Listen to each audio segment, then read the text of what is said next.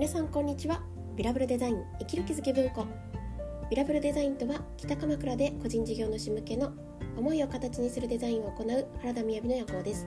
そんな私が日々生活する中で思う役に立たないかもしれないけれど止めておきたい心のピンをお届けしています。はいこんにちは。今日は、えー、1日1組しか予約を取らない隠れ家フレンチレストランに行ってきた話をしたいと思います。えー、実は2日ぶりの更新なんですよね。なんかめちゃめちゃバタバタしていたなというふうに思いますがはい、えー、近況報告をしますと今鎌倉はさーっと雨が降っているんですよね。向こう側を見ると青空広がっているんですけど空は曇り空でなんかこう夏の中の雨なのかなっていう感じがしていますね。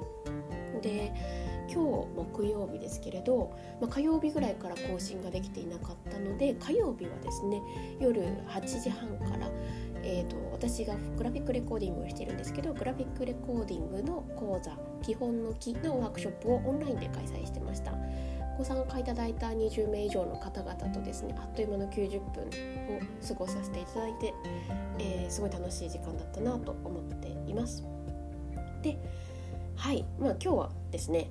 えーと、1日1組しか予約を取らない隠れ家フレンチレストランに行ってきた話という話なんですがそうなんですよ。東京の都内に、ね、そういったお店があります。1日1組だけ予約ができるようなお店なんですけれども、まあ、本当にですねそこのお料理人時間がもう本当に素敵だったなっていうただただのろけ話のような話です。なんですけれどものご夫婦がですねお二人でやっていらっしゃるんですけれどで、まずお料理がですねその日どんなものができるかっていうのが、あのおよそ仕込ん仕込んでいただいていると思うんですけどお客さんがいらしてからメニューを、まあ、ちょっとその後書いてくださってでそのテーブルコーディネートされたところにそのメニューがあってで一品一品運んでくれるんですね。で男性の主婦の方なんですけれどもう本当にあの人が喜ぶ顔が大好きなんだなっていうことを何というか肌でも感じるし料理からもすごく感じる。でそれが押し付けがましいっていうものではもちろん全くなくって本当にあの人のことを思うってこういうことだなっていうのをすごく思ったんですよね。私思いを形にするデザインっていう風に言ってますけどもう昨日はその料理を食べただけで仕事についても本当にいい気づきがたくさんあった時間でした。でね今日は一つだけご紹介しようと思ったことがありまして、まあ、本当にあっという間でねあっという間だったんですよすごく。えっと今日あの帰らなきゃいけない時間はありますかって聞かれて一応私4時半ぐらいには4時半前よりは出なきゃいけない予定があったんですね。12時ぐらいに集まっていて。ででもまさかそんな時間まで終わるっていうのはこうかかってくるっていうのは分かんなかったんですけど一応心配でお伝えはしたんですけど、まあ、結局本当に4時半ぐらいまで、ね、もうあっという間な時間だったんですよ。でご夫婦もされていて今回ここのねお店がご紹介だけなんですよご紹介だけで伺えるお店になっていてでご紹介をしてくださった方が一般社団法人志向の学校の認定校認志向の学校の校長先生が、えーと、私とですねもう一人の方があのある取り組みをした時にちょっとこう票が集まったっていうのでご褒美で行かせていただいたんですね。ででそんな、まあ、関係性だったからかもしれませんけれども、うん、なんかこう食べ物ももちろんそうですけどもえーと、お話がすごく良かったんですよね。ご夫婦のお話も昨日はね聞かせていただいたりしてでお会いしたご縁とかもちょっと私聞かせていただいたんですよ。でそんな中ですね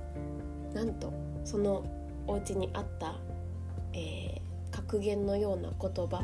なんですがそれをもう持ってっていいよって言ってくださったハガキがありまして読みますね。それは愛する時と料理をする時は分別など金繰り捨てて大いに羽目を外しなさい。ダライラマ。ってねどうですか？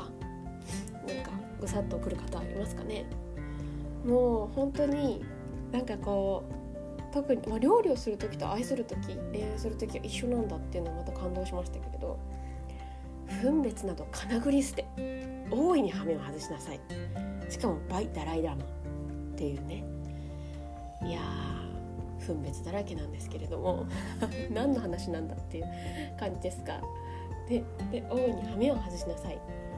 ねなんかこういう言葉をダライ・ラマさんがおっしゃってるってすごいなって思っております。まあそれなんなんていうかですね。そのご夫婦があの年の差婚なんですよね。で奥様があの年が一回り上なんですよでまた奥様は再婚だったのでお一人お子さんもいらっしゃったそうなんですよねそんな関係性のお二人が、ま、今このね素敵な形でレストランをされていてでもその前にはやっぱ都内でフレンチレストランをやっていてすごい大変な時期ももちろんあったりそれよりももっと前にあの大変な時期もあったということなんですよね。なんかこう2人の何というかこう話が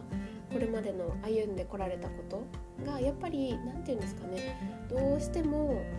目の楽しいことだけばかりではいけない時だからこそ率直に自分が今何を思っているのかでまたお互いを信頼し合うまではどんな言葉が必要だったのかなみたいなどんな関わりが必要だったのかなっていうようなことをシェアしてくださったりしていたんですよ。そう本当なんかあのまあ今さっき言った言葉にねもう集約されるんですけれどもああこうやってなんか人生のことも教えていただいているような感じがするなっていうことを思いました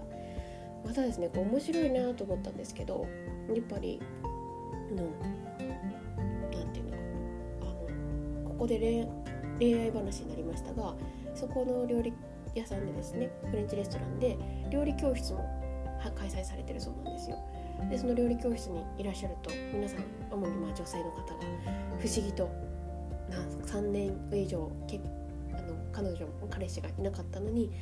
彼ができたりとか結婚することになったりとかお子さんができるようになったりとかもう本当にそんなねミラクルがよく起きるらしいですね。まそんなお店ですねあの超有名な芸能人の方もいらっしゃっている話をねその場でも聞いていましたけれどあのお料理とこのおもてなしとあとこのお話とそういったお時間をいただけたありがたい時間だったなと思います。で素直が一番よねってこうマダムもおっしゃっていたんですけれどもはいもうそれにしそうですね。としか言えないんですが、まあ、じゃ特にですね。女性の方素直が一番です。一番だそうですよ。でまたですねこのシェフの方の男気が素敵でですね。もう女性で言ってたんですけどあの男塾をぜひ開いてください。っていうようなやっぱ彼から見たあの視点とかすごくあのなんていうんですかね正義感が強くて、まあ、逆に言えばもしかしたら頑固者っていうところもあるかもってご本人に言ってましたけどすごい男らしい方なんだなってことを感じていてそんな彼が開く男塾も絶対面白いんじゃないかなと思いました。すごいね今日はもうなんかよもやま話に尽きる感じなんですけれどあのラジオのリズムをまた作っていけたらなと思っていますのでまたよかったら聞いてみてください。はい。じゃあまたダライ・ラマンさんの最後の言葉を最後にまた同じ言葉をお伝えして今日は終わりにしたいと思います。はい。愛する時と料理をする時は分別など金繰り捨て大いに羽目を外しなさい。ダライラマでした。はい。今日も聞いていただいてありがとうございます。それではバイバイ。